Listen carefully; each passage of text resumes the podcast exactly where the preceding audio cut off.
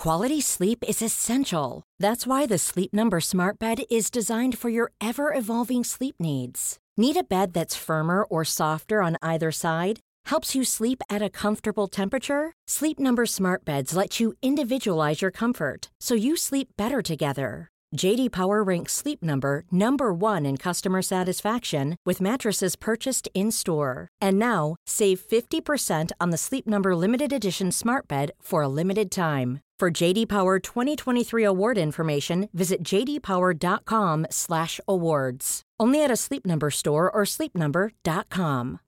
Here's a cool fact. A crocodile can't stick out its tongue. Another cool fact, you can get short-term health insurance for a month or just under a year in some states. United Healthcare short-term insurance plans are designed for people who are between jobs, coming off their parents' plan, or turning a side hustle into a full-time gig. Underwritten by Golden Rule Insurance Company, they offer flexible, budget-friendly coverage with access to a nationwide network of doctors and hospitals. Get more cool facts about United Healthcare short-term plans at uh1.com.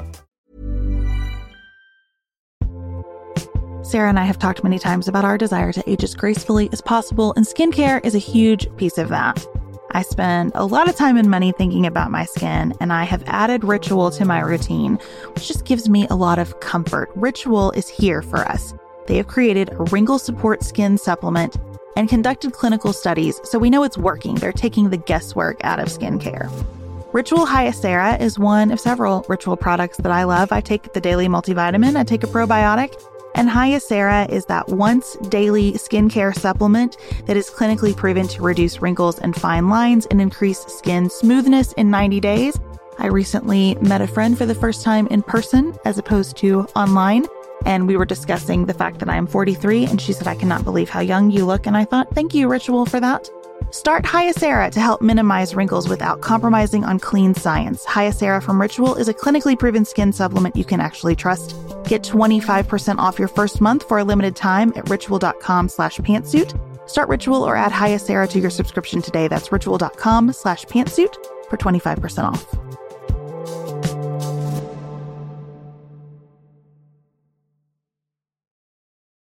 We've seen it increase voter participation but we also see and we also know that it gives voters a way to cast their ballot and make sure their voice is heard safely from their homes and it also it helps keep communities safe as well.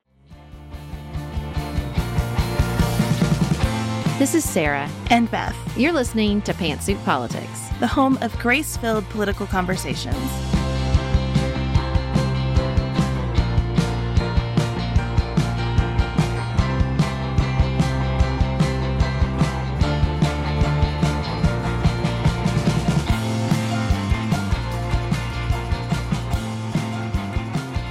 Hello, everyone. Thank you for joining us on this exciting week in which we are celebrating our 500th episode of Pantsuit Politics. Please be sure to join us on Friday for a real celebration of the journey from episode one to episode 500. We're going to talk about what we've learned, we're going to review some funny moments along the way.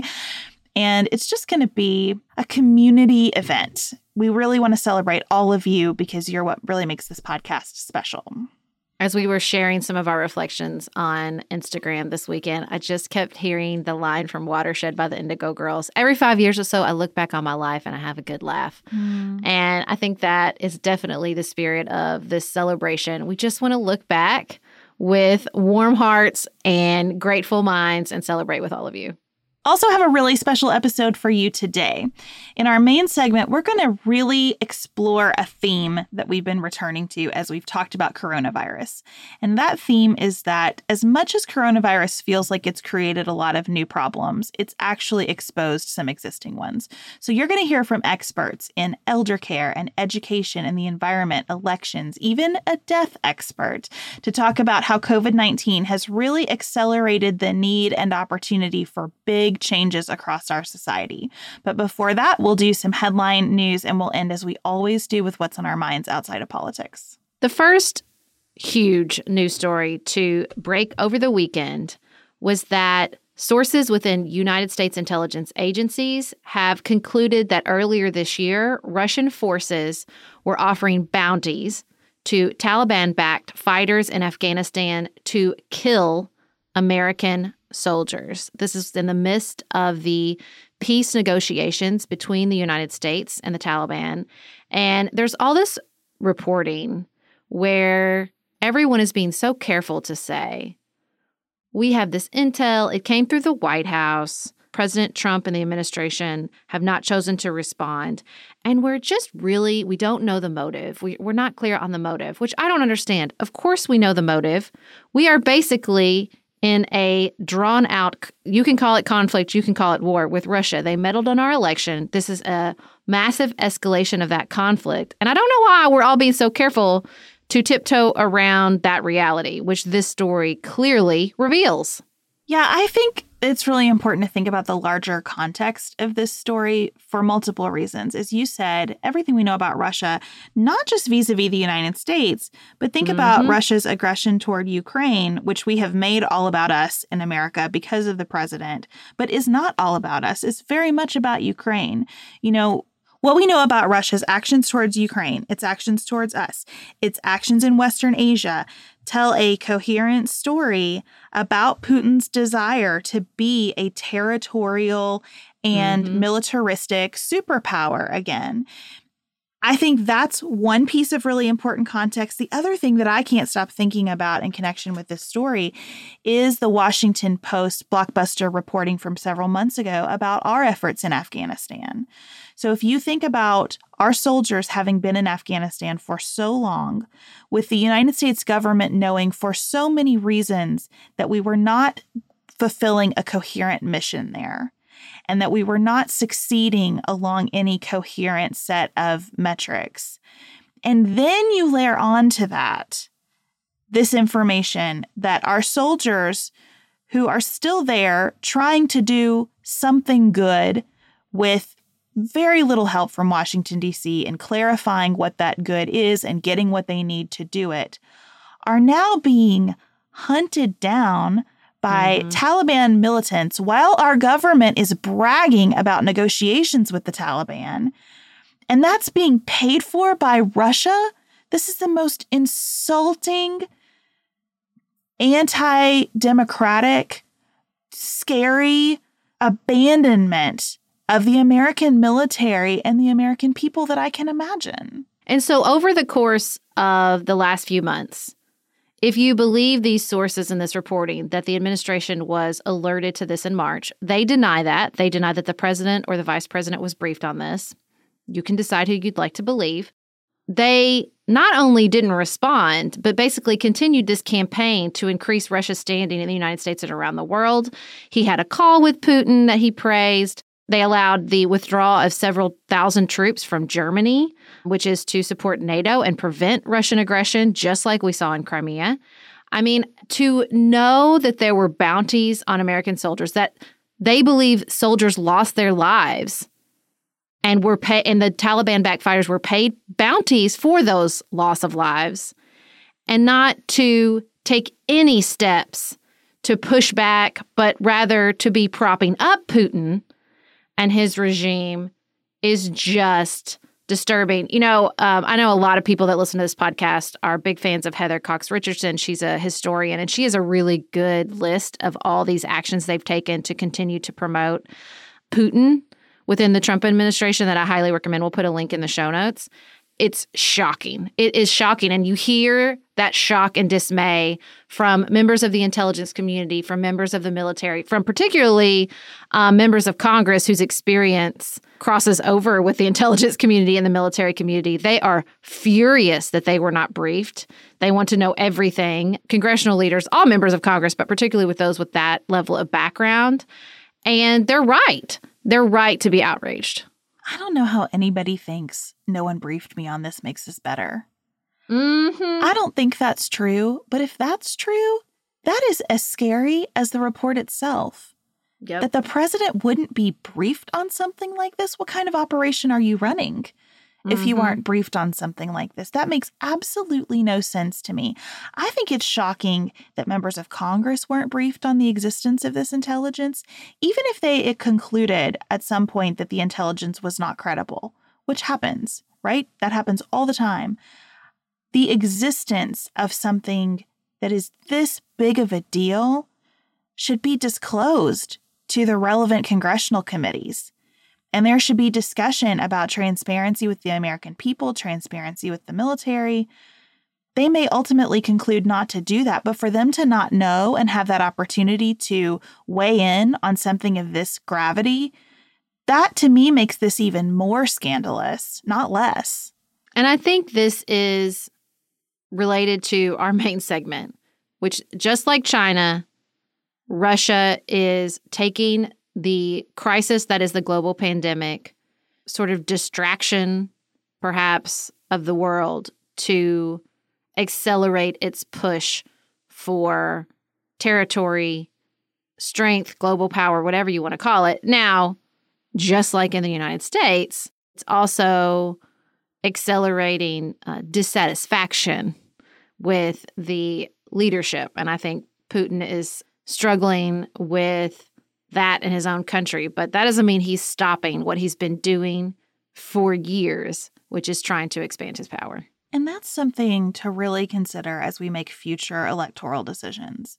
When you elect in the United States or continue to have an office by a number of means in the case of other countries around the world, these strongmen leaders understand that as they get pushed into corners, they become even more dangerous.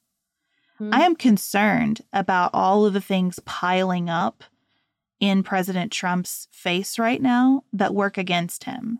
There is so little good news for President Trump right now that it honestly makes me anxious about what he will do next.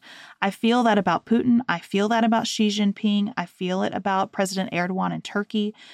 You know, Brazil. Brazil, exactly. This is, there is always a risk, a huge one, in electing that kind of figure or having that kind of figure imposed on you. The risk is substantially increasing as crises unfold. And I just think if you are sitting in the United States on the fence about the direction you're going to go in the next election, you must take into account the global stage and how mm-hmm. important a steady hand to bring us out of this is going to be. The Supreme Court has released several new decisions, including a very important decision regarding a Louisiana abortion law, the opinion with the four liberal justices, and a joining concurrence by Chief Justice Roberts. Over here holding back the floodwaters once again is almost identical to a law Texas passed um, that had previously been declared unconstitutional by the Supreme Court. These laws require that abortion providers have admitting privileges at local hospital, but they have the effect of closing down clinics and dramatically reducing access to care. And they were found to be an undue burden on a woman's constitutional right to choose. And so the four liberal justices joined in the reasoning that is uh, still relevant, uh, as just as relevant as it was under the Texas case, which wasn't even that long ago, but whatever. And then Chief Justice Roberts concurred on the basis of precedent that they'd already heard this case. So I think it's a small but significant victory for reproductive rights in this country. Um, I don't think it's the last time that we'll be talking about the Supreme Court and reproductive rights, but I'll take what I can get. Sarah, could you take a second and connect those dots for people? Because I do think there are folks who wonder why this requirement to have admission privileges at a hospital would translate into a burden on the right to choose. I think that it's really the best quote is it was a lower court justice that says that it's a solution in search of a problem. The requirement is very onerous on the abortion providers for lots of reasons, political, I would think being one of them. Hospitals don't want to give admitting privileges to physicians that work in other clinics. I mean, especially if they're not on their payroll, you're talking about liability, you're talking about I mean, it's just it's a big uh controversial lift and what you see is it's not necessary. You know, I think in one of the, it was either the Louisiana case, I think it was the Louisiana case, they were citing that this clinic had provided 3,000 women with services and four had needed follow-up care and they were able to get to a hospital and get the care. You know, if you if you come to a hospital and need medical care, they don't say, "Oh, well, where's the doctor that treated you? Do they have admitting privileges at this hospital?" They give you the care you need. It implies too, I think that doctors already at the hospitals can't what, treat the woman? They don't understand uh, the basic reproductive system or concerns that could come about from a surgery. It just it doesn't make any sense. It was done because of the burden it would place on clinic providers and the fact that the, it shuts the clinics down. When the doctors can't get admitting privileges as they're required to under the law, the clinics have to shut down. I mean, it would take Louisiana from having four providers to a single provider for the entire state. I mean, four providers isn't enough for the the entire state. A single doctor certainly isn't. And that's what they were designed to do. Uh, they weren't designed to protect anyone's health or safety. They were designed to create one more hoop for the clinics to jump through, expensive hoops, and to put even more burden on these clinics. So they shut down. There are two reasons that this case made it to the Supreme Court. Usually, when we have a case that is the exact text of a statute nearly that has already been declared unconstitutional, that wouldn't get to the Supreme Court because lower courts would say, well, we're applying the Supreme Court precedent and that resolves this case. Really, two things happened here that got the case to the Supreme Court. The first thing is that the Court of Appeals in this case decided that the law had a lesser effect in Louisiana than it had in Texas. They said Louisiana's legislature went through a more extensive fact finding process. They found some evidence, minimal, but some evidence of health benefits associated with the law. And so, because of the legislative process and because of differences between Louisiana and Texas, the Court of Appeals found it distinguishable on the facts of how the law would be applied. The second thing that got it to the Supreme Court is that the plaintiffs in this case were abortion providers and clinics, not women seeking abortions. And so in the dissents, you have this extensive conversation about who can assert the fundamental right to an abortion.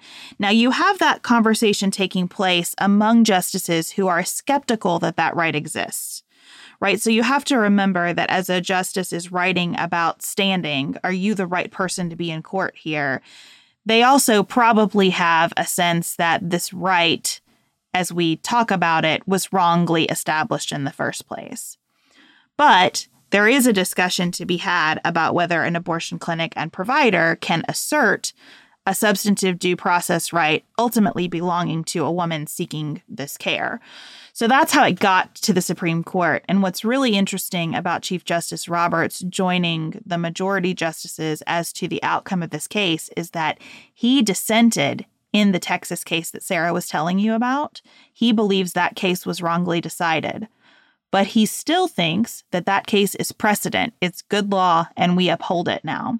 And so he really thread a pretty small needle mm-hmm. here. He's getting really good at it.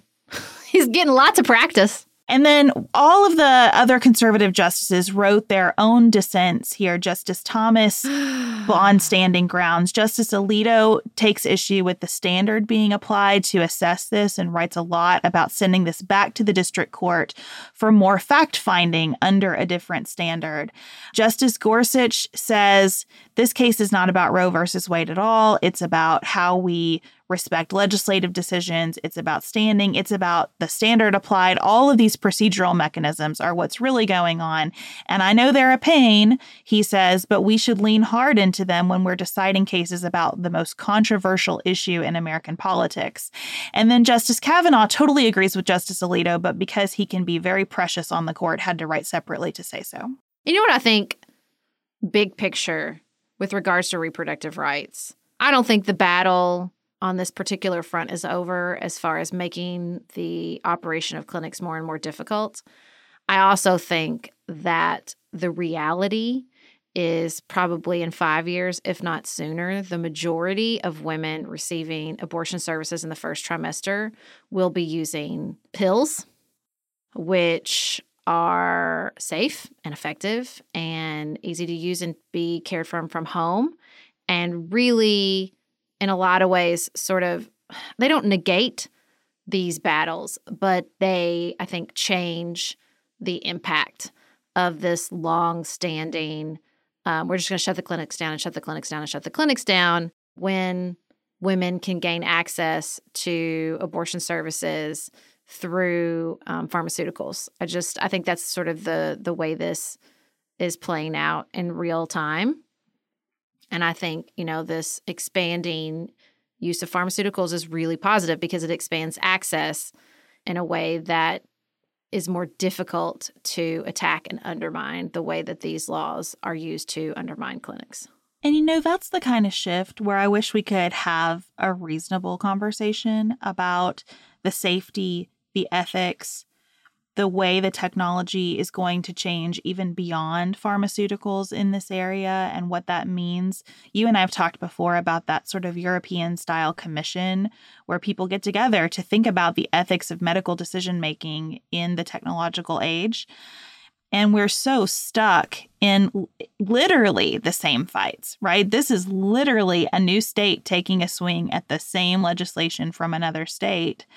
Um, and we're still stuck in a world where we don't have enough healthcare for everyone. One reason that laws like this make it so difficult for providers to comply is that in many areas, the only hospital is a religious hospital, where that hospital fundamentally is never going to give admission privileges to an abortion provider because it is so against the hospital's code of ethics. And that is both fine and it is also not acceptable for an entire community to have only that hospital as its healthcare choice, right? So there's just so much going on here that we could do real work on and we're not doing it. And speaking of areas where there's real work to do that we're not doing, as we're recording this morning, we are at 2.5 million confirmed COVID 19 cases in the United States, 125,000 plus deaths.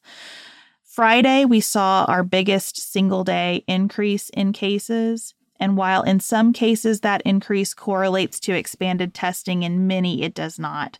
The CDC is telling us that it thinks the total infections could be 24 times higher than reported.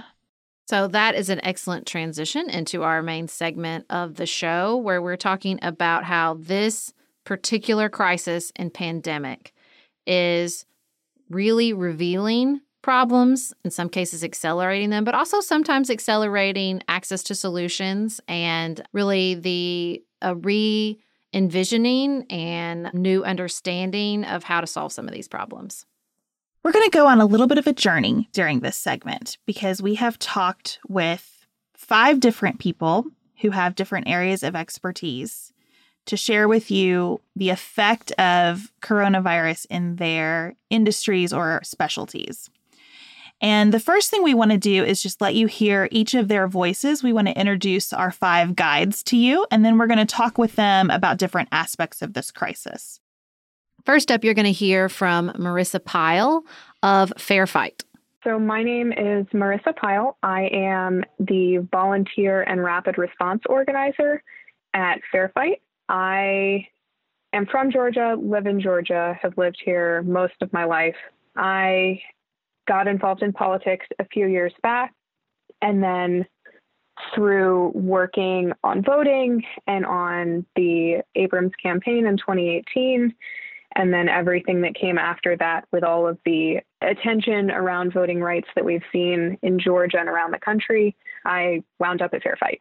The next voice you're going to hear is Hal Connolly, and he'll tell you a little bit about what he does now. I'm Hal Connolly, the policy director of the Climate Reality Project. The Climate Reality Project a nonprofit founded by our chairman, former Vice President Al Gore, in 2006. And we help increase awareness and educate people and create activists around uh, addressing the climate crisis. So, one of our main programs is doing really large trainings around the world and teaching people how to give their version of Vice President Gore's iconic slideshow. And um, so, yeah, we've now have 140 chapters in the U.S. and 10 branches around the world, and working hard to, to address the climate crisis. And here in the U.S., the, the work has been a little difficult the last few years.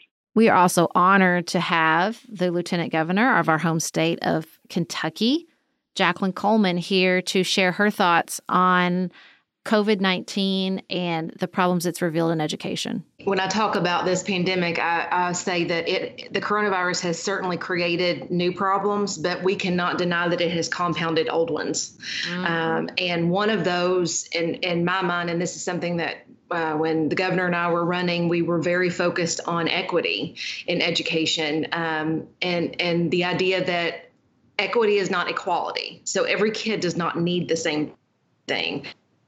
Uh, but providing equity means that we get every kid what they need.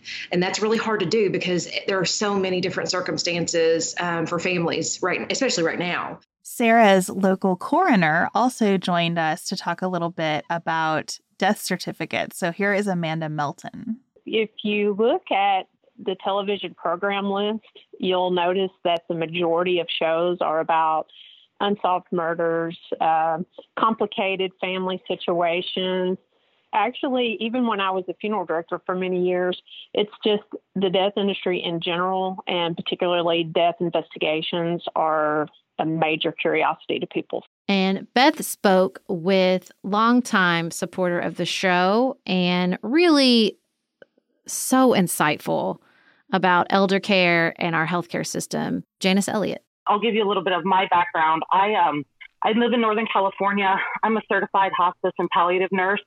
Um, I don't work inpatient. I work in people's homes. So I visit people in private homes. I visit people in uh, facilities, in skilled nursing facilities, assisted living facilities, uh, big and small. So, you know, I get a pretty good slice of elder care outside of a hospital setting. Um, so I've had a lot of years to kind of witness these pitfalls, um, and there were many. You know, COVID is is a problem, but there were many problems. Uh, for the last few years, uh, anytime I can get someone's ear, I like to tell them about the the gray wave. you know, we are anticipating a massive wave of um, senior citizens as the baby boomers are getting older. Um, I was reading that by 2030, one in five uh, Americans will be over 65. So that's a staggering number of people that are, you know, in some ways entering the best years of their lives, but in some ways, you know, things are going to really start to change and they're going to start to need a whole new level of support, you know, for them to continue to live the kind of independent lives that that they want. We are special breakfast people here at Pantsuit Politics, but not just when Beth and I are on the road.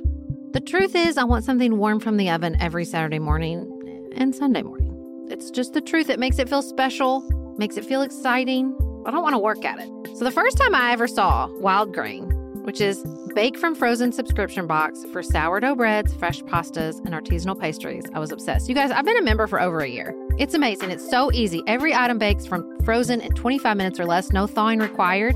You can fully customize your Wildgrain box. You can choose any combination of breads, pastas, pastries. You can even build a box of only breads, only pastas, or only pastries if you'd like. And for a limited time, you can get $30 off the first box, plus free croissants in every box when you go to wildgrain.com slash pantsuit to start your subscription. Sometimes I make one single croissant just for me because I want to feel special, and they're so good. You heard me. Free croissants in every box, and $30 off your first box when you go to wildgrain.com slash pantsuit. That's wildgrain.com slash pantsuit, or you can use promo code pantsuit at checkout. Looking for the perfect gift to celebrate the moms in your life? Aura frames are beautiful, Wi Fi connected digital picture frames that allow you to share and display unlimited photos. It's super easy to upload and share photos via the Aura app. And if you're giving an Aura as a gift, you can even personalize the frame with preloaded photos and memories. You guys, I love my Aura frames. I have one in my office. I have one in my kitchen. I have given one as a housewarming gift. I have given one as Mother's Day. Father's Day. They are the most amazing gifts because this app is a game changer, in my personal opinion, in digital frames. It makes it so, so easy to get the pictures on there and even videos. It plays like you're in Harry Potter, you guys. It is the best. I love mine so much. And right now, Aura has a great deal for Mother's Day. Listeners can save on the perfect gift by visiting auraframes.com to get $30 off plus free shipping on their best selling frame. That's A U R A frames.com. Use code PANTSUIT at checkout to save. Terms and conditions apply.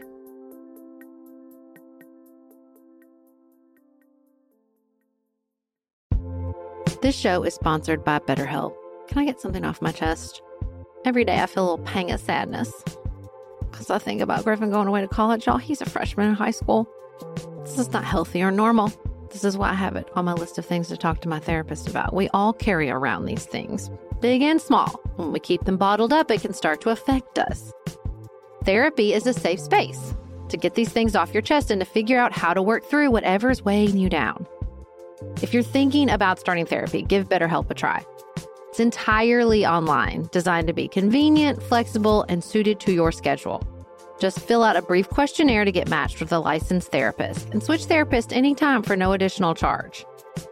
You gotta get it off your chest. And you can get it off your chest with BetterHelp. Visit betterhelp.com slash pantsuit today to get 10% off your first month.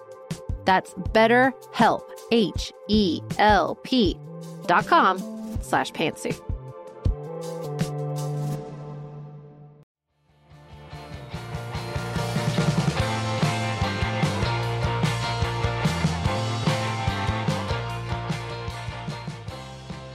So, the first big question that we wanted to ask each of our experts is what has coronavirus revealed or shifted?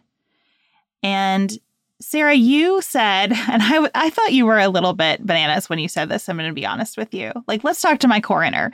But as I started listening to you, and especially as I heard your conversation with Amanda, I got it because this speaks so much to our lack of trust in institutions and the way we are quick to embrace conspiracy theory about things we don't understand. You know, I think that COVID 19 has made everybody an expert in death certificates, which I find fascinating. Yeah. Everybody is already all all of a sudden a coroner and they understand death certificates. And what do you think these hobby coroners are missing in the conversation around COVID 19? Well, uh, quite a bit actually. There are very few people who actually have even seen a death certificate or even less who've actually filled out a death certificate. So usually when this topic comes up is one of my first questions is, have you ever seen a death certificate? And someone might say, yes, I looked at my grandfather's. I'm like, okay, well, you're talking to someone who has had a hand in hundreds of death certificates. And if there's a document in this world that I understand, it is a death certificate. And there are only two classifications of people. I'll speak for Kentucky because I don't want to say worldwide, but in Kentucky, there are only two classifications of people who can become a medical certifier of death, and those are physicians and coroners. And so, this idea that nursing homes, hospital staff, um, you know, funeral home staff, that they are able to sign out a death certificate is just that's error number one. Um, so that that's just not true. So, you know, as as the coroner, of course, I do sign out many, many, many death certificates. So I understand the document forward and backward. Um, it's a multi-step situation, like where the initial biographical information is collected by the funeral home. Uh, that's not the same thing as collecting or certifying the death. That's just your initial uh, probably one third of the form. And then it comes to either the medical certifier, you know, and that's where where I come in. So this idea that there's this vast conspiracy would actually take the collusion. It would require the collusion of thousands of people in the United States to make this financial gain, you know, the motivation. And and I'll just say this that as an elected official, first of all, it's unethical of me to accept any type of financial gain for certifying a death. So that's that's not even on the table. And I'm sure that doctors are under the same ethical, um, you know, concern and restrictions that that I am. So I don't believe that they alter and tamper death certificates. I, I hold them to a very high standard as well. And who would be the person who would gain financially? You know i that's the part in this that i haven't ever uh, been able to rectify. Well and here's my thing. What do you you know we're always saying like covid is just exposing problems not creating them so when you see these conversations or you hear people talking about death certificates and causes of death what do you hear that you think this is a fundamental misunderstanding of like either the human body or how people die, or it's reflective of Americans' discomfort with death. Like, what do you think that this? Because conspiracies always come up because there's something people don't understand, mm-hmm. right? And right. so, what do people not understand about this? Well, I, I would say overall, it's just uh, it's people making a very complicated situation, trying to boil it down to something very simple, and it's just not. It, it's a it's a very that's why we have death investigators. That's why I am what I am. That's why doctors um, take their time in filling out death certificates. Um, and I, I'll say this, this is kind of interesting. I have you know a little bit of anxiety as a human being anyway, but when I log into Vital Statistics and I have to certify death, it says, I, Amanda Milton, attest that to the best of my knowledge and ability, this is the true cost of death. So, first of all, I'm, I'm agreeing to that. So, when I click yes, it asks me again, Are you sure you're ready to submit this? You know, and if you're a person like I am and you know that that is the official record of death, then there's a little bit of, you know, pause there before you hit, yes, please send this and certify this. I'm sure that doctors feel the same way. It's just a very complicated and um, and heavy responsibility of our job. But back to your original question, yes, I feel like it's just the oversimplification of a very complicated process. Another area that has come up again and again in COVID 19 coverage is nursing facilities. And, you know, I think it's both of us read these articles and started to think about this issue, we thought, like, this, I think this is the truest embodiment of this is not creating a problem, this is revealing a problem with elder care. And Janice had already reached out to us, and we'd had previous conversations with her about this particular area of American life, and we knew we had to talk to her about this problem. Elder care is very, very expensive. Um, a lot of people kind of start with their family and friends helping out, which can be good in the beginning, but it's not a sustainable system, and it wasn't before COVID, and it won't be after. Um, unpaid family caregiving in the U.S. is a huge expense. Uh, we don't pay these caregivers. Uh, their work is worth hundreds of billions of dollars a year. And last year, um, we had 43 unpaid caregivers uh, doing senior care last year um, in 2019. So that number is just going to continue to go up um, as there are more, you know, seniors seniors to help with. So when family can't can't help, um, then we can hire people to come in. There are lots of uh, agencies that, that you can hire, but they're also expensive. You um, you can't just have someone come in for like half an hour. I need I need this or that. You have to commit to a certain amount of hours. You have to you know spend so much money to get the services, and that doesn't always work for people. Um, and it can be hard to have people you don't know coming into your home. Um, in California, one of the programs that we have that, that is helpful is it's called IHSS, it's in-home support services. So family members can actually be paid a little more than minimum wage, um, X amount of hours per week to care for their loved ones. So that is something that's helpful here, but n- not all states do that. Um, so cost is, is a big problem. And also, um, there's a lot of stigma with these facilities. And a lot of people just have a, a severe knee jerk reaction. No, I can't. I don't want to live in these places. Um, and so that's difficult because you have to change hearts and minds sometimes to help people understand really what the best path is for everybody involved in someone's care.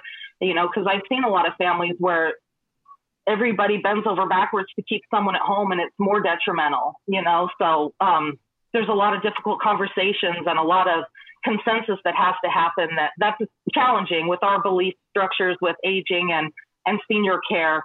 Um, other problems with uh, elder care uh, that um, we have seen become problems with COVID are how people who work in the facilities are treated. Um, pay is poor. Um, they work long hours. It's hard work. It's very hard work, especially when you're working in memory cares, um, people with dementias. That work can be extremely challenging. Um, and these people don't get paid well. Right now, people are working, you know, long hours. Um, they're working a lot of doubles, high, high turnover. Um, in nursing homes in the U.S., our, our turnover in, uh, excuse me, in nursing homes in the U.S., the nursing turnover is 74, 74%. Um, so it's very hard to keep staff um, for long periods of time in facilities like skilled nursing and assisted living. It's very hard work. Um, so those were all kind of things that we we're experiencing before this, you know, um, and kind of going back to the cost. I'll just kind of explain. Medicare does not will will not pay for um, someone to go and live in a facility only under certain circumstances. So Medicare will pay for 100 days um, of skilled nursing services in a skilled nursing facility if you've had a qualifying hospital stay, which is three three nights in the hospital usually. Um, so they'll pay for for 100 days of skilled nursing after something like that happens, but they will not pay for someone to just live, like someone who's older and frail and has nowhere to go. That's not paid for by Medicare. Um, Medicaid or Medi-Cal, like we call it here in California, will pay for room and board, um, but somebody has to completely exhaust all their um, resources before they typically, you know, can get Medicaid. So there's not a lot of great options. And then a lot of people ask me about long-term care insurance. Um, so long-term care insurance, yes, is, is a good idea, but realistically, most people don't have it. Um, the United States and the UK are two of the Western countries. We don't we don't have universal long term care, um, and so about only two percent of Americans purchase and keep long term care, even though 25 percent of us will need it. So that's a pretty big um, problem. It's and, hard to um, get but, to, isn't it? I mean, aren't those policies really difficult to to obtain? Yes, they are, and they're very expensive. Um, most of the people that I see here in California who use long-term care insurance, they work for the state. It is rare because it is so expensive, and most people just they can't justify putting all that money up front when they don't know what's going to happen, you know, down the road. So Janice talked to us about the very real way that COVID 19 is impacting skilled nursing facilities and all the adjustments that are having to be made in real time to deal with that impact that is a good segue into the adjustments in real time we're having to make to deal with the effect of COVID 19 in education. And as Sarah said earlier, we're so privileged to have our lieutenant governor who is leading the effort here in Kentucky on how to reopen schools. And so she's going to talk a little bit about how she viewed issues in education before COVID and what we need to do to give schools the room they need to adjust to this new reality the coronavirus has certainly created new problems, but we cannot deny that it has compounded old ones. Mm-hmm. Um, and one of those, in, in my mind, and this is something that uh, when the governor and I were running, we were very focused on equity in education um, and, and the idea that equity is not equality. So every kid does not need the same thing. Uh, but providing equity means that we get every kid what they need. And that's really hard to do because there are so many different circumstances um, for families, right, especially right now. Um, but I think our equity is probably most. Um, there's there's a big a huge disparity uh, when you start talking about access to technology and access to uh, Wi-Fi and broadband. Uh, those seem to be the areas where once we went, um, it, every school in Kentucky went full digital um, at the drop of a hat. I mean, I got to give a shout out to every teacher mm-hmm. and administrator in every school district because they made it happen fast. Um, but when we realize that some kids don't have technology and then some of them might, but the, the Wi-Fi is not, especially like in out in rural Kentucky, um, is not great, then those are the things that we've, we have been uh, faced with that we have absolutely got to address because we don't have the luxury of time anymore. Yep. Well, it's like in our own school district. When it first happened, they asked, Well, do you have access to the internet? Well, the answer might be yes. Do they have enough access to do non traditional instruction for a couple hours a day? Probably not. Like it's just so hard to even know what to ask or the different levels of what you're dealing with. And I think the way this sort of exposed this problem or compounded it, like you said, is look, any teacher will tell you they were already dealing with in person classrooms, a wide array of access, a wide array of skill sets and deficits and abilities and all this stuff.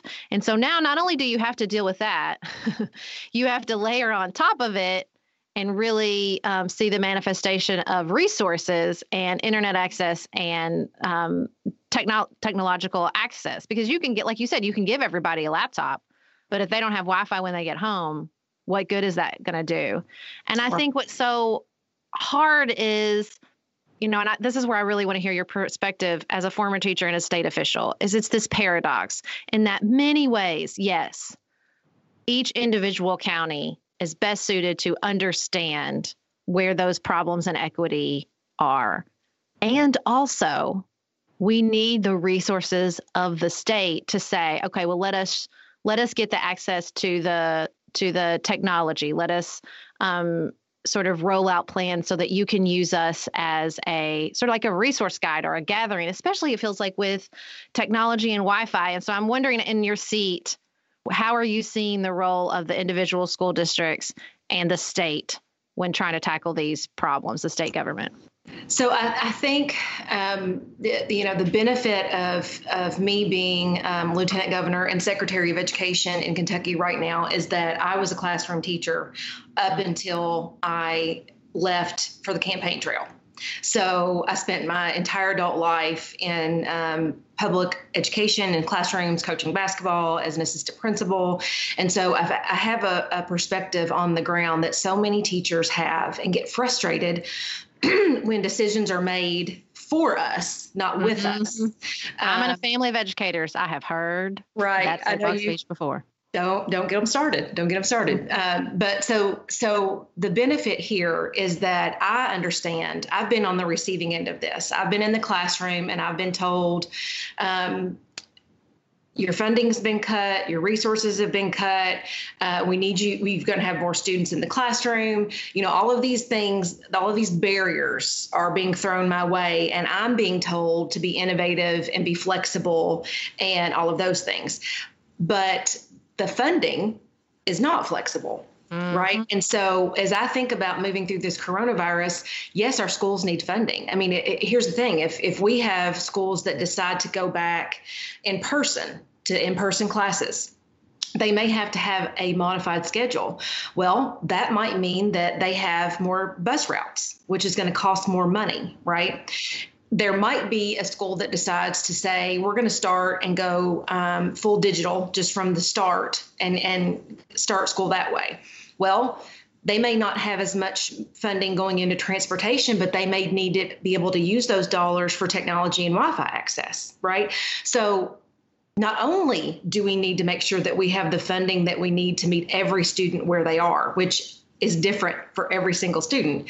We also have to be willing to allow our school leaders and our classroom teachers uh, the flexibility to make those decisions about specific individual kids. You cannot individualize instruction if you're if you're not allowed to individualize funding. Also, mm-hmm. um, and this is as good a time as ever to say you know best what your kids need here's the flexibility for you to be able to make that happen. We trust you. And that is the, that is the part that i know drive it used to drive me crazy. It drives teachers crazy now.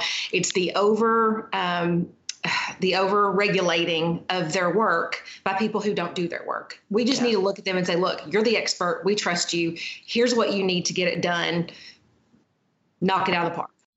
Voting is one of the most interesting manifestations of this conversation because it is both a long-standing problem we've been talking about since 2016 and before and also hyper relevant and you know we're on a bit of a deadline because we have this really important election coming out in November and we've watched these issues that already existed and then got accelerated because of the primaries as they rolled across the United States, just as COVID 19 was rolling across the United States. And so we have this perfect storm of something we knew was an issue that's really important in the future and that we've been watching play out in the present. COVID has, I mean, it's definitely changed not only how Fair Fight looks at elections, but also just how elections are being conducted across the country. Uh, we've seen that in a lot of in in from the caucuses to the primary elections that we're now seeing, um, there's been a lot of reconsideration that states have had to do. At Fair Fight, one of the one of our, our our main focus is ballot access. So that has that is followed through. That our focus has not changed, but how we approach it and the steps that are necessary to ensure that um, eligible voters have the right to safely cast a ballot and have their voice heard, that has changed. And so, one of the things that we have seen is that in many states, um, voting by mail has been expanded very quickly. And that is great. Um, it gives so many voters the chance not only we've seen it increase voter participation, but we've also we also see and we also know that it gives voters a way to cast their ballot and make sure their voice is heard safely from their homes um, and it also it helps keep communities safe as well. And so that's one of the biggest shifts that we've seen is just to voting by mail. And then we've also seen states adapting because there are voters that have to vote in person and for these elections we can't have just voting by mail because if you're a voter with a disability if you uh, have inconsistent housing situation or you're unhoused or if you uh, don't speak English as a first language, sometimes voting by mail isn't an option for you. And so we've seen states also adapting to making sure that polling places can be safe and secure. And we know that it's very important that those polling places stay open so that those voters also have a way to make their voices heard. So, as we were considering this episode, we wanted to make sure that we were thinking about all of the crises that we're facing as citizens right now. We've been talking a lot on the podcast about the systemic racism crisis and about the coronavirus crisis. Climate change is the other crisis that we're all living through every day even when it doesn't feel as present for us as other crises. And I think that we've given ourselves kind of a pass to feel better about that because of the economic shutdown. And it's not that we don't want you to be optimistic, but we do want to think about what's really going on in terms of climate change, what we've learned through COVID 19 around climate change, and what the next steps look like to really meet that crisis. And so here's Hal's conversation with Sarah about that on the climate crisis, you know, to me, it, when we see how large portions of the global economy have had to shut down, and it is true that we're seeing, you know, emissions reductions, but I think it's actually remarkable how little emissions reductions we're seeing. You know, the the numbers are, you know, the year's not over yet, and the numbers are still coming in, but you know, we're talking about a four to seven percent emissions reduction in 2020 versus 2019, and that's shocking given the amount of economic disruption we're going through and the economic downturn and just the actual shutting down of the economy and flights and uh, shipping and travel. And it's, it's just kind of remarkable.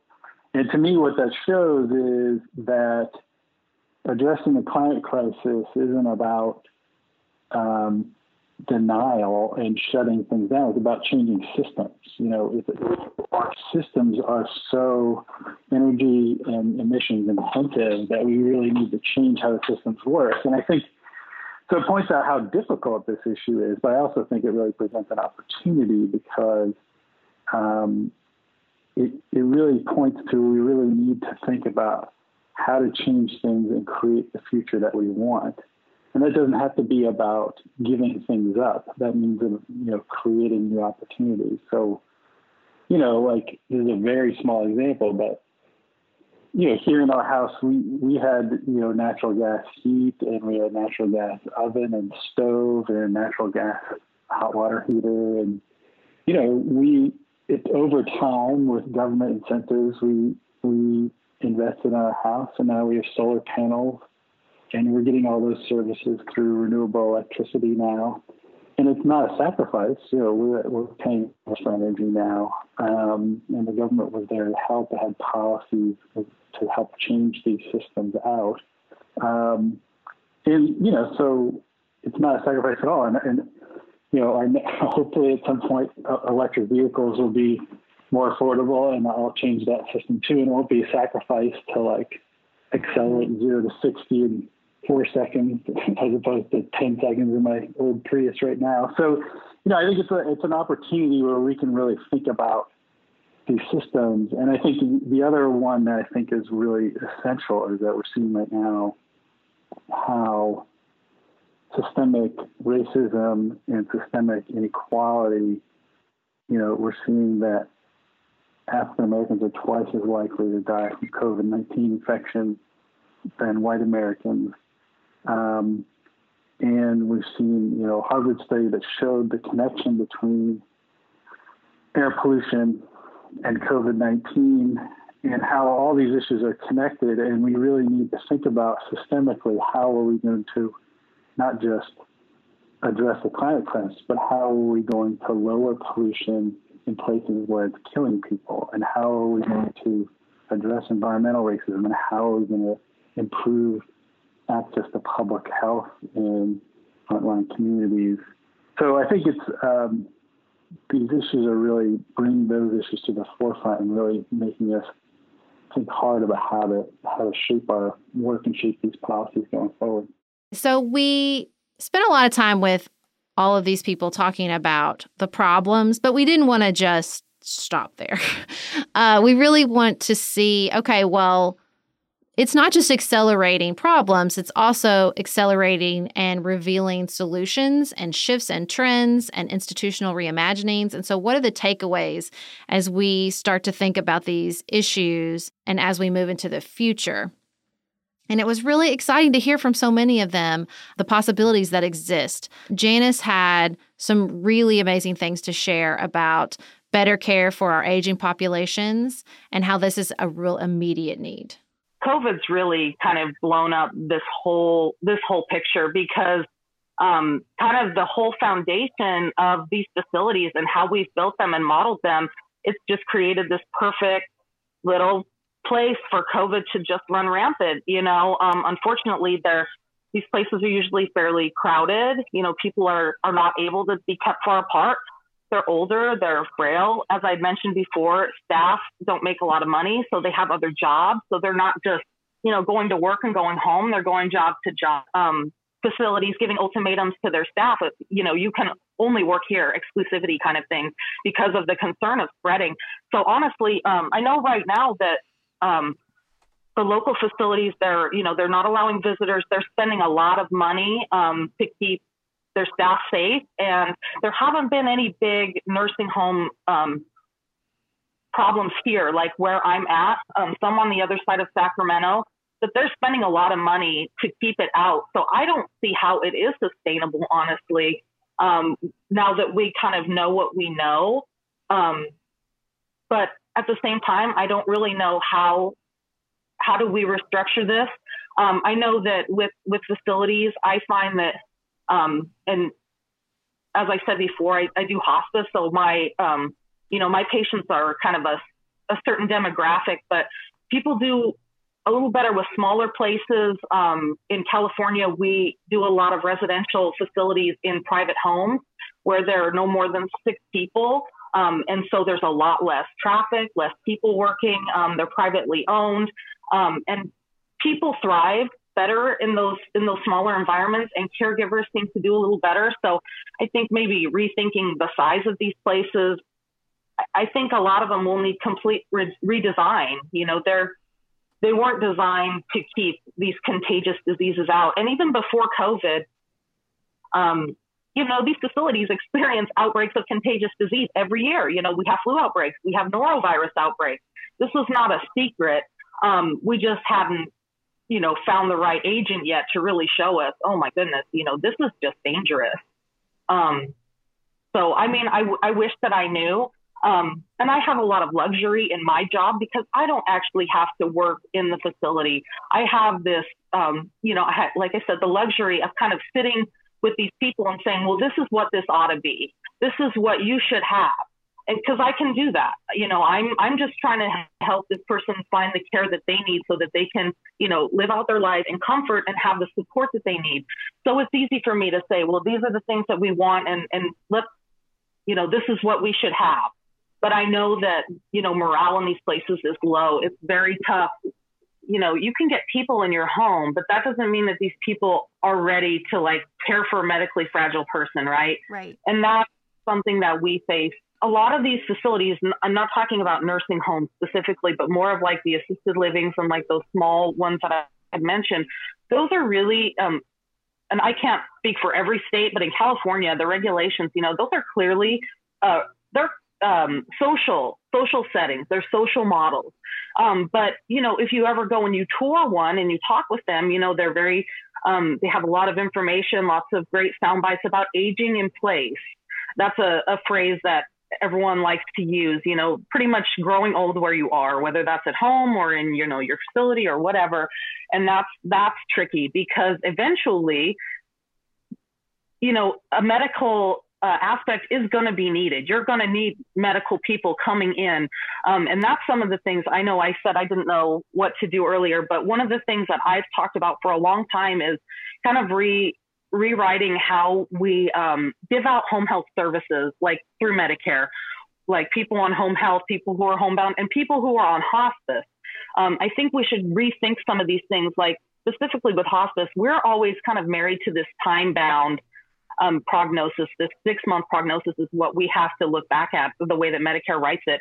Um, but I wish, especially for people with dementias, people with like Parkinson's and MS and these really these neuromuscular disorders that take a long, long time, that we could work with these people for a lot longer because a lot of times, like with dementia, we can't even see a person until they're so sick that there's really, you know, there's really not much of a person left. It's, you know, they really have to be that, you know, that declined for us to, for us to come in as hospice because of how long people live. It doesn't attack the part of your brain that keeps your heart beating and helps you breathe. It's, it's all these other things. So it doesn't actually, you know, kill you. It's a complication. So I think that if we could, yeah, keep people in smaller, more social based models, but have an easier way to bring in that medical component, beef up our home health programs, our hospice programs, our public health presence, so that we're not having to take all these people into doctors' offices. We're going out to them. Things like that, um, I think would really, really help. Um, and I'm, I want to just say, I don't, any of these things that I'm saying is in no way to disparage these facilities. I appreciate them so much. You know, when I, when I have a, a client in crisis or a patient in crisis and you know, we don't have anywhere to go and we can find a good place, that's a relief like no other. And I'm so thankful for these people. And my concern is in solidarity, you know, with them wanting to be the best caregivers that they can because most of them really, really do. They love their people, they love their jobs, um, but they're not given the tools that they need. Um, to do the job without, you know, suffering themselves. And that's not fair. Hal also talked about the hope budget that has to exist when you're confronting a crisis. I love that I so love much. That phrase. I've and, been thinking about it constantly. And all of the things that we're doing today to support the industries that are harming our environment and how seeing what we do today really gives you uh, capital in that hope budget to know that we can fix this too. When you're working on uh, issue as heavy and difficult as the climate crisis, you need to be thinking about um, uh, what Vice President Gore calls the hope budget. You need to be making sure you're talking about things in a way that are, um, you know, people can see how they can make a difference and how things will change and are changing, right? Um, so that's a, that's really really important because there's no question it's a difficult uh, transition. But I, I, think that this is, you know, this is eminently addressable. We, we, we are lucky to live in the wealthiest country in the world. We have a system right now that is really geared towards fossil fuels. So we have a system where we subsidize oil, coal, and gas development to tens of billions of dollars a year. We uh, give really sweetheart deals on leasing federal lands and waters for fossil fuel development. They pay very low royalties and very low lease, rates. We bend over backwards to have very lax environmental standards on methane leakage or water protections and other things. Um, and you know, if we and then even and also you know infrastructure too. That like in terms of permitting for pipelines and other things, it's all the it's all very easy for the fossil fuel industry to build out that infrastructure. So to to pause there and emphasize that, I think that's really important. You know, I think we always talk about the famous um, story where the the old fish swims by and tells the two fish how's the water? And they say what's water? I think there's so many things with environmental policy much like sort of the conversation we're having around policing where there is water we are not aware of. And i think the narrative in america can be around climate that the market you know you have to un you have to work against the market because clearly it's just better and cheap. Fossil fuels are better and cheaper and easier. Um, and we're really undermining the market when that's not true there's all these incentives and institutional um, systems and processes built in to mm-hmm. prop that yeah, industry absolutely. up. You know, so the fossil fuel, like you'll hear the oil industry say, "Oh, we don't get any subsidies. We don't get any subsidies." But the difference is the subsidies they've gotten have been in law for hundred years. you know, like when they're getting benefits for intangible drilling costs, like that, that's been around on the books forever, and they don't have to renew it every so often, like you do renewable energy tax credits. That's just in the books, and it's just kind of part of the, you know, it's it's part of the fabric of the system, and so it doesn't even feel like a subsidy to people. It's just it's just there. And there's countless examples. I mean, just the way we set up. You know, another example is when the coal industry, you know, wanted to lease federal lands. Um, the companies themselves would draw up the land that the maps of where they wanted to lease. So they would say, "Hey, we want to lease." this land and so put it up for bid and anybody can can lease this land but when they would do it, they would, of course, construct it in this massive way that only one or two players maximum would be able to have the wherewithal to do this. So it was really almost an invitation for no bid uh, contracting on on these on on this development of coal. So it's just like you, you see countless examples of this. It's just kind of baked into it. So you know we need to we need to shine a light on these things and make people aware of it and, and, make those changes. But I think we're we're really capable of doing that. I think people see that. It's not like um, you know oil companies are popular. People understand that they're trying to use government systems to exploit us and exploit taxpayers for the benefit of their profits. And uh, I think that message is out there. Um, so I think there's real opportunity there that like this is not we we we see the issues very clearly. There's a lot of them, but this is pretty.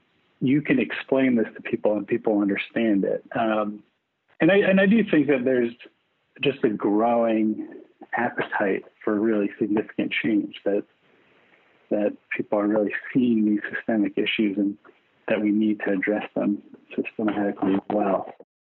And then, you know, so many of these changes with regards to education are just like voting. We're playing out in real time. People are having to think on their feet.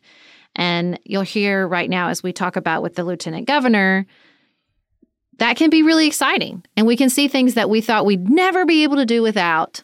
Oh, wait, the, we, we give them up, the sun still shines, and we can still um, achieve what we want to achieve in these areas. In the world of education, we have to decide what's important and if it's you know if it's important enough uh, for our kids to know then we have to be able to teach it well the problem is that we have we have deemed uh, what's um, important in terms of content based on what we test mm. and those standardized tests will absolutely also drive a teacher crazy because none of us i mean i think about when i went to school to become a teacher never once did i think about administering a standardized test. I thought about how to manage my classroom. I thought about how to meet the needs of my individual students. I thought about building curriculum and um, being able to deliver that curriculum in a way that meets my kids where they are. None of that involved them sitting down and circling B on a test at the end of the year that determined their value and mine. Mm-hmm. And it's outrageous that that's what we do. Um, I understand that standardized testing is it, it, could be utilized in in good ways in certain scenarios.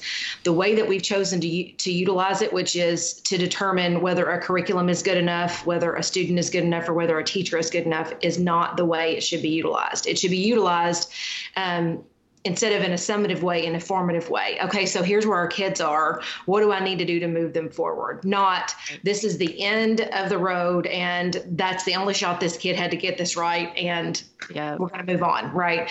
So as we build curriculum, um, we've got to again i keep using the word flexibility but i believe in it. Um, we've got to trust our education community to determine what's important um, and, and, to be and to be given the freedom to teach it to our kids.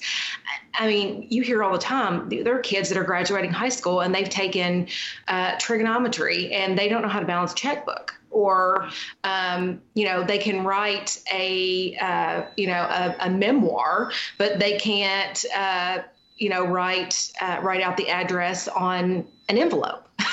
you know, so it's like we've gotten so uh, carried away with piling on, piling on, piling on in terms of curriculum that it, you know, we really need to back up and take a really hard look at what is important and start from the foundation because the way kids learn has changed. They they're I mean anything that they can Google, we do not need to mm-hmm. waste our time on in a classroom. Uh, mm-hmm. Uh, you know, they're teaching kids how to think, teaching kids how to communicate. It's more of a how to than a what now, uh, yeah. because in the on those standardized tests, they can Google the answers. Not not during the test, but like that's information that they could know. You know, just right. by they don't need to memorize it. Yeah, but to be able to to present an idea and defend an opinion and uh, collaborate with others and be creative, those things are the things that should be filling up our curriculum and our instruction with our kids. Um, and I think any teacher would tell you that because that's why we became teachers. We became right. teachers.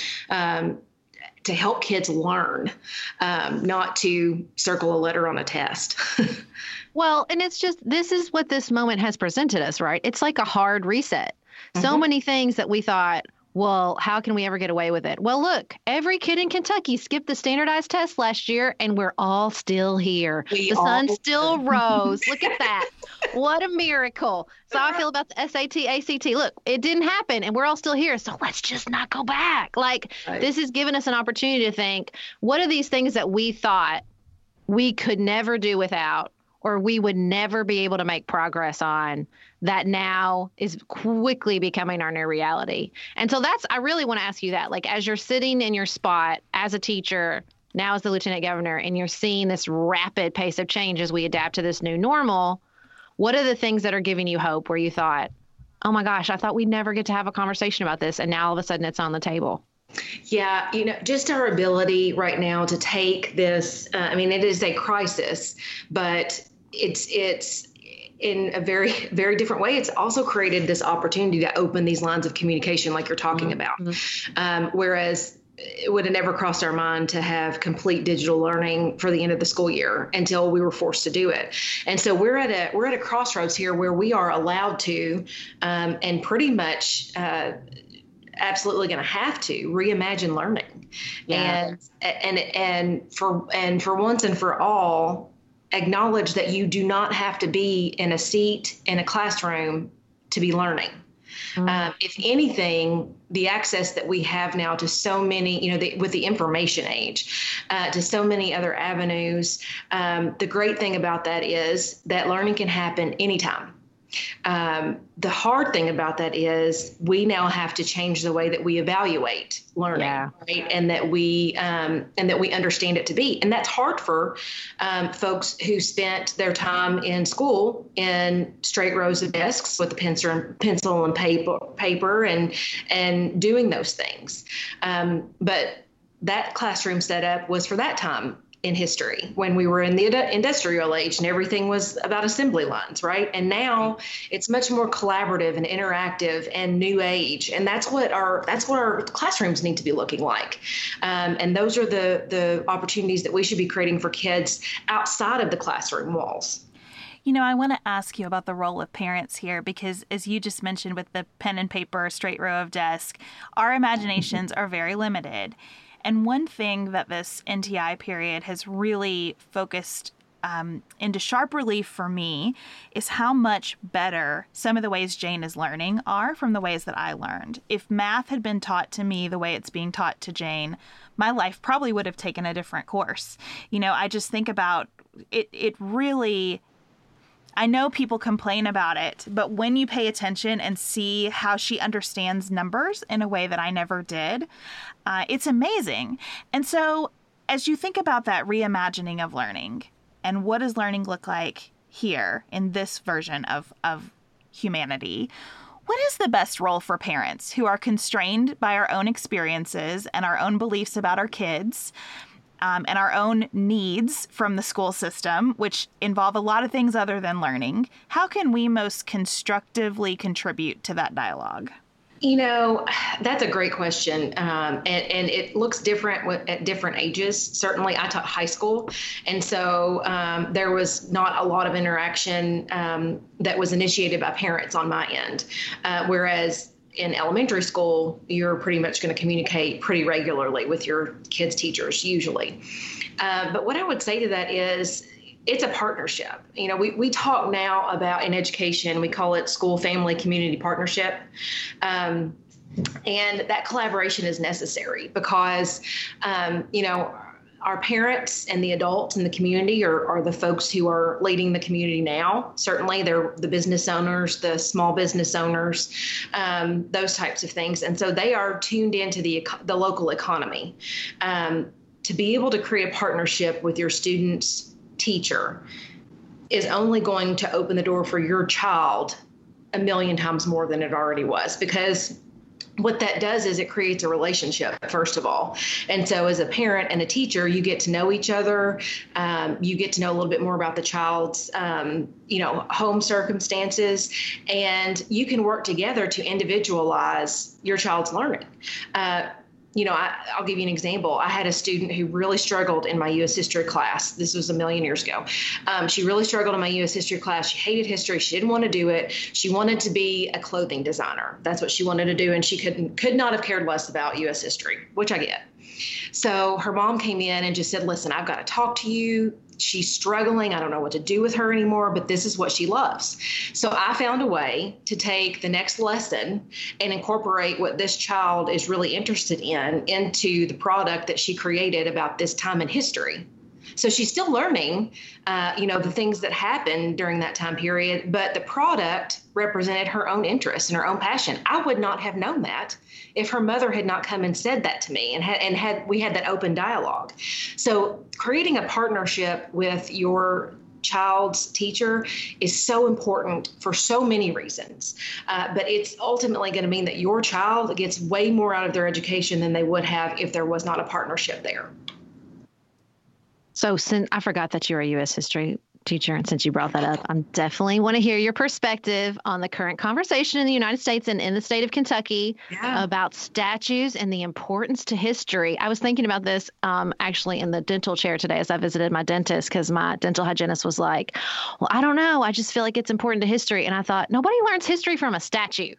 No. no teacher's like, I today I assigned that you go look at a statue to learn about history. Like that's a narrative, not history. But I want to hear your perspective because we've we've taken down the Jefferson Davis statue in the Capitol building in Frankfort.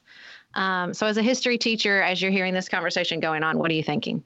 We, we did. Um, Governor Beshear um, made the decision um, in response to everything that's been going on, in, in specifically in Louisville, but across the country, uh, that it was time for Jefferson Davis to come down out of the rotunda in um, our state capitol. And I completely supported his decision to do that. I actually was there when it happened, and I had my little four month old baby with me. So it was a really cool experience um, to, to watch history um, unfold. It was, it was just very interesting to me. And um, you know, we we build statues uh, to honor um, historical figures from our past. Um, history is ever evolving. Our understanding, um, our uh, knowledge, our empathy is ever changing. And when you look at that statue, regardless of what your feelings are about um, Jefferson Davis as a as a human being, um, his representation on that statue was because he was the president of the Confederacy. Mm-hmm. I think about every person of color who's been elected to office in Kentucky who's had to walk past that statue to their chamber. Mm-hmm. Think about mm-hmm. every kid of color in Kentucky who has had to walk past that statue on a class field trip. And to know that there is uh, someone that's there being honored and that because it's an honor to be in the rotunda um, looking down on you that thought you should be owned and didn't think you should be free. And that is not the kind of message that we need to be sending to other Kentuckians. That is not to say that Jefferson Davis is not a part of our history. It's not to say that because that statue is no longer in the rotunda that he should be whitewashed from history because we've got to talk about it. We've got to continue to talk about um, the Confederacy and learn from all of those uh, events that happened in our past. But to honor someone um, at, at, that level, we need to be able to make sure that every person in, in that walks through that uh, rotunda um, feels on, feels the the same honor uh, that we see from those folks. And so um, I understand it. I think that there there is very easily, and uh, you know, a lot of people say it's an overreaction and that all of these things, you know, are happening too fast.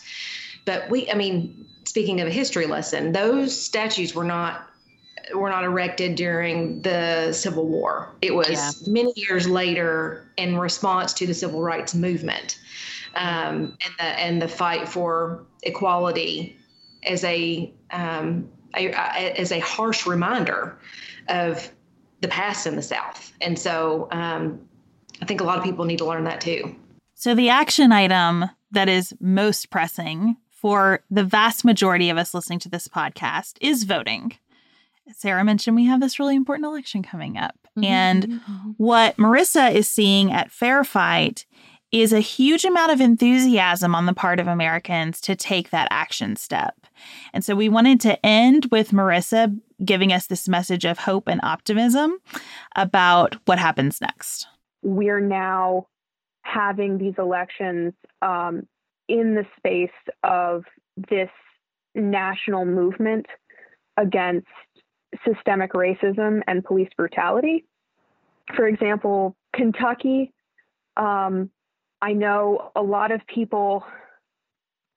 There, there was a lot of talk that that in Jefferson County there was one polling place, and I mean that is that's unacceptable. That that's where the majority of Black Kentuckians live, um, and that people people showed up in mass. They're grieving Breonna Taylor. They're have been in the streets and they took their concerns to the ballot box.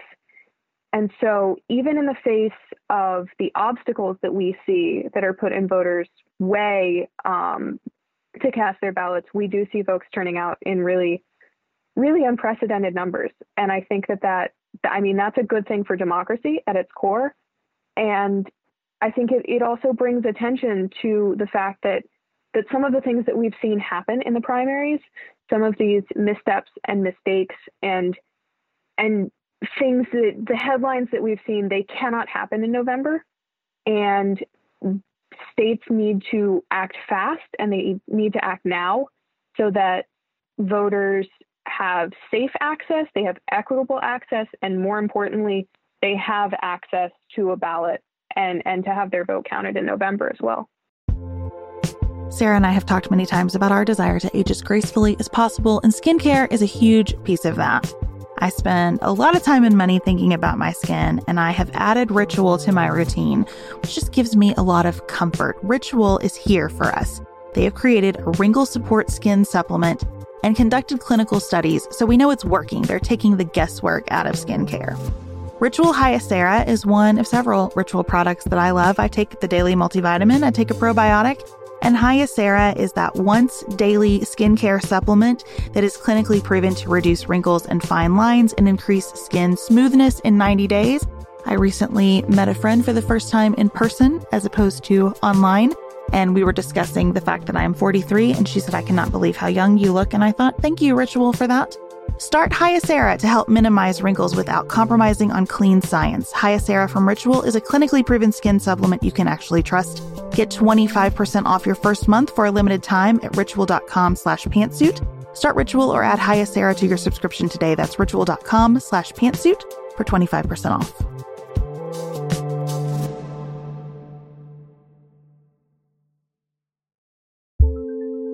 Do you want a bra that's sexy or a bra that's comfortable? Thanks to Third Love, you can have both. Third Love was started to take all the frustration, ick, and ugh out of bra shopping. That's why they make solutions for every bra problem, aka problems. Their bras make it easy to bring back perkiness you haven't seen since high school, get smoothing you know where, and have straps that actually stay put. Designed at their headquarters in San Francisco and made from premium materials, they put every style through hours of wear testing on real women, including themselves, before it's given the stamp of boob approval. Comfort and support are guaranteed. Plus, whether you're a double A cup or an H cup, their virtual fitting room will help you find your perfect fit fast. And they've even invented half cups. No more feeling stuck between two cup sizes that don't fit right. It's time to get your problems solved. Visit thirdlove.com and get 15% off your order with code podcast15.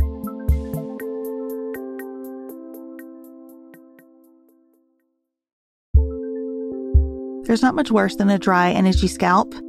Also, when you get your hair colored and then it does not last as long as you and your stylist discussed. It could be that unfiltered, mineral filled water is the culprit.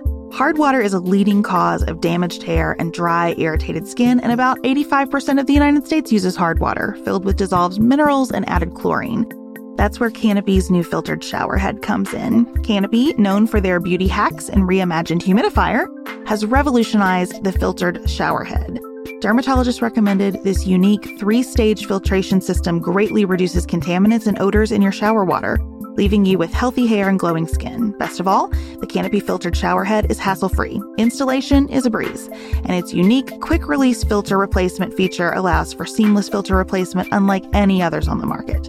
Go to getcanopy.co to save $25 on your Canopy filtered showerhead purchase today with Canopy's hassle free filter subscription. Even better, our listeners can use code PANTSUIT at checkout to save an additional 10% off your Canopy purchase. Hurry, your hair and skin will thank you.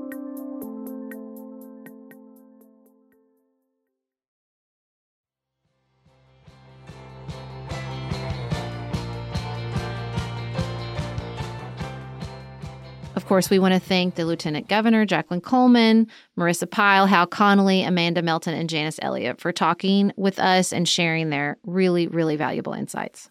These conversations were much longer and more substantive than you even heard today. And so we're going to share those conversations in full on Patreon for all of our supporters of the podcast. So look forward to seeing it's kind of like the equivalent of us showing our work, right? In a math problem here. Mm-hmm. Um, and thanks again to everybody who spent so much time with us. So, Beth, when we decided to really lean in and celebrate our 500th episode, I thought we should get something for our audience. And so I thought, I know what we can do. We can get them the film version of Hamilton on the same day as our 500th episode. I mean, I just think that we are, I mean, I think it was a good present. I think it was thoughtful. I think it was generous. And the people seem to be very excited about this present. I like your willingness to take credit for that uh, mm-hmm. coincidence of the universe. There are no coincidences, right? Everything aligns right. as it's supposed to. I thought it would be fun for us to talk about our own journey with Hamilton so I actually think I found it and listened to it. I didn't find it. I knew it was out there, but I was I thought, well, I want to see it live. And my friend Ellen was like, stop being dumb. Listen to the music so you know what so you can pay attention to everything else. If you're trying to figure out what they're saying in the songs, it'll be really hard to pay attention. And so I listened to it. I think I listened to it on the way to Chicago for our first podcast movement. That's when I listened to Hamilton for the very first time. And I feel really lucky to have like experienced it before the tsunami of attention because I didn't know anything about his life. I'm sure people were concerned for my mental health because I was sobbing in the car listening to particularly the second half of the show. I remember it like it was yesterday. I remember being in this bathroom in Chicago and like humming the song, like one of the songs, and this girl being like, Is it, are you humming Hamilton? Like it was like, you know, it was like going viral at that moment. I was like right at the peak and everybody was so excited about it. And if you like, you made new friends on the street over Hamilton, it was just how lucky I was to be alive. This is a little background info for all of you listeners. As you know, Sarah has a lot of enthusiasm. It's one of her mm-hmm. superpowers, her ability to channel enthusiasm. And so every time we are on a trip together somewhere, there is a thing that ha- that is this the mm-hmm channel for that enthusiasm. so I mm-hmm. too remember the first time you listened to Hamilton because I remember the enthusiasm explosion uh, when we met in Chicago. Uh, just like I remember when you got excited about Armchair Expert and when I when you got excited about Hillary Clinton's book. I could kind well, and remember we things. went to the Republican convention and we had to drive back super oh, late at so night. Late, yeah. And I the only and I was like, I'll do it because I'll st- the only thing that keeps me awake is Hamilton. I listened and sang it the whole, but you had not heard it when I was playing it that late at night, but you fell asleep. And I thought I felt like like it was both the only thing keeping me awake to drive, and also I was like, I hate that she's getting this in fits and starts. Well, I did listen to it all the way through soon after that, and I got more excited about it when the Schuyler sisters were on the Super Bowl. Do you remember when they sang oh, My yeah. Country to Be? Is that right? I loved that. And then Chad and I got to see it here in Cincinnati when it came through. And it was just one of the few things that I think actually matches its hype. You know, there yep. it is yep. brilliant start to finish. It is thoughtful, it is funny, it is uh, provocative the athleticism of the cast is on full display the entire time. Uh, the physicality of the show is just undeniable. And one of the coolest experiences we got to have is we went backstage at Hamilton on Broadway because of our awesome listener, Christina, and got to see costumes, even the laundry for the whole shebang. It was wonderful. I mean, I cried. Like, you know, I have friends who saw the original cast and all this stuff, and that's amazing. And do I wish I'd been able to do that? Of course. But not very many people get to stand in the spot where Lin Manuel Miranda performed how many nights of Hamilton. And like, I just I burst into tears. Let me tell you this moment I had last night that I thought, oh man, this is indicative of what a cultural phenomenon this this thing has been deserving of being a cultural phenomenon because it is 10 kinds of brilliant. Is last night, my kids and I sat down and we watched um, the cast and the Roots perform Helpless on Jimmy Fallon. And it's really cute. And they use like found instruments. It's adorable. And then we started working our way through Aaron Moon's Hamilton spreadsheet. Have you heard about this? This, I don't even know what to call it. Like work of a lifetime that Aaron Moon has put together. She's a spreadsheet with all the YouTube Hamilton Tony performances and I mean just all of it. So we're working our way through the spreadsheet and we start with Lin Manuel performing you know, his like first draft basically of the opening number at the White House. Have you seen this before before? Yes. Okay. And it's so funny. Like you're watching it and he's doing it and people are giggling. And Amos says, Why are they laughing? And I'm like, because it's hard to convey like but I, it was like hard to convey to him because this was not a thing the idea that you would write a broadway show with rap about hamilton alexander hamilton who this sort of forgotten founding father. It was crazy you know like and you can hear the crowd being like haha and then the second part gets so intense and they stop laughing. And but it was just funny hearing him say why are they laughing? And i think that the in particular the like the idea that you would I think that the brilliance of Hamilton is not just Hamilton, it's the brilliance of Lin Manuel going, hey, you know how we're always trying to squeeze in more storytelling to a Broadway musical? What if we rapped? Like it was staring us all in the face, you know? And I just, it was really funny just trying to convey to him, like, it didn't used to be this, its own planet. Like he was he was an explorer. He was an adventurer in that moment. He had no idea how they were going to react, like, or how people would treat it. And I it just, and it's so magical to me that that moment is caught on film for us all to watch and enjoy and to have our kids be like, but wait, why are they laughing? Do you feel nervous about the movie?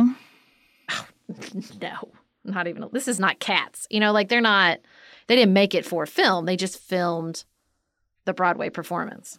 No, I'm not nervous. Are you nervous? No, I don't think so, but I don't think I'm quite as invested in it as you are. I think that's probably an understatement. I mean, I really love it, um, but but I don't have the kind of emotional connection to it you have.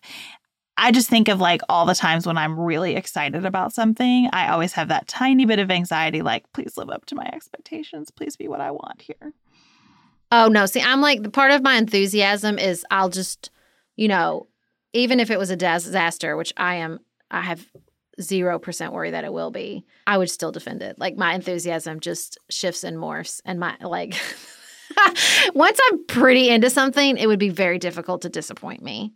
It's like when people try to criticize Oprah. Get out of here. Just keep keep walking. That's all I got to say. Well, we hope that you all uh, really enjoy that after you listen to our 500th episode on Friday. It's a perfect pairing. It's like a flight. And until then, of course, we'll be in your ears tomorrow over the Nuance Life. We took a really well, we started in a very pragmatic place, talking about how to get your money back. If your travel gets canceled, there's a guest appearance by my husband, Nicholas Holland. And then we talked about mowing the lawn. And then we just went off on a path that is less pragmatic and more philosophical. But you know what? That's that's how we roll. So I think you'll all enjoy it. So until then, keep it nuanced, y'all.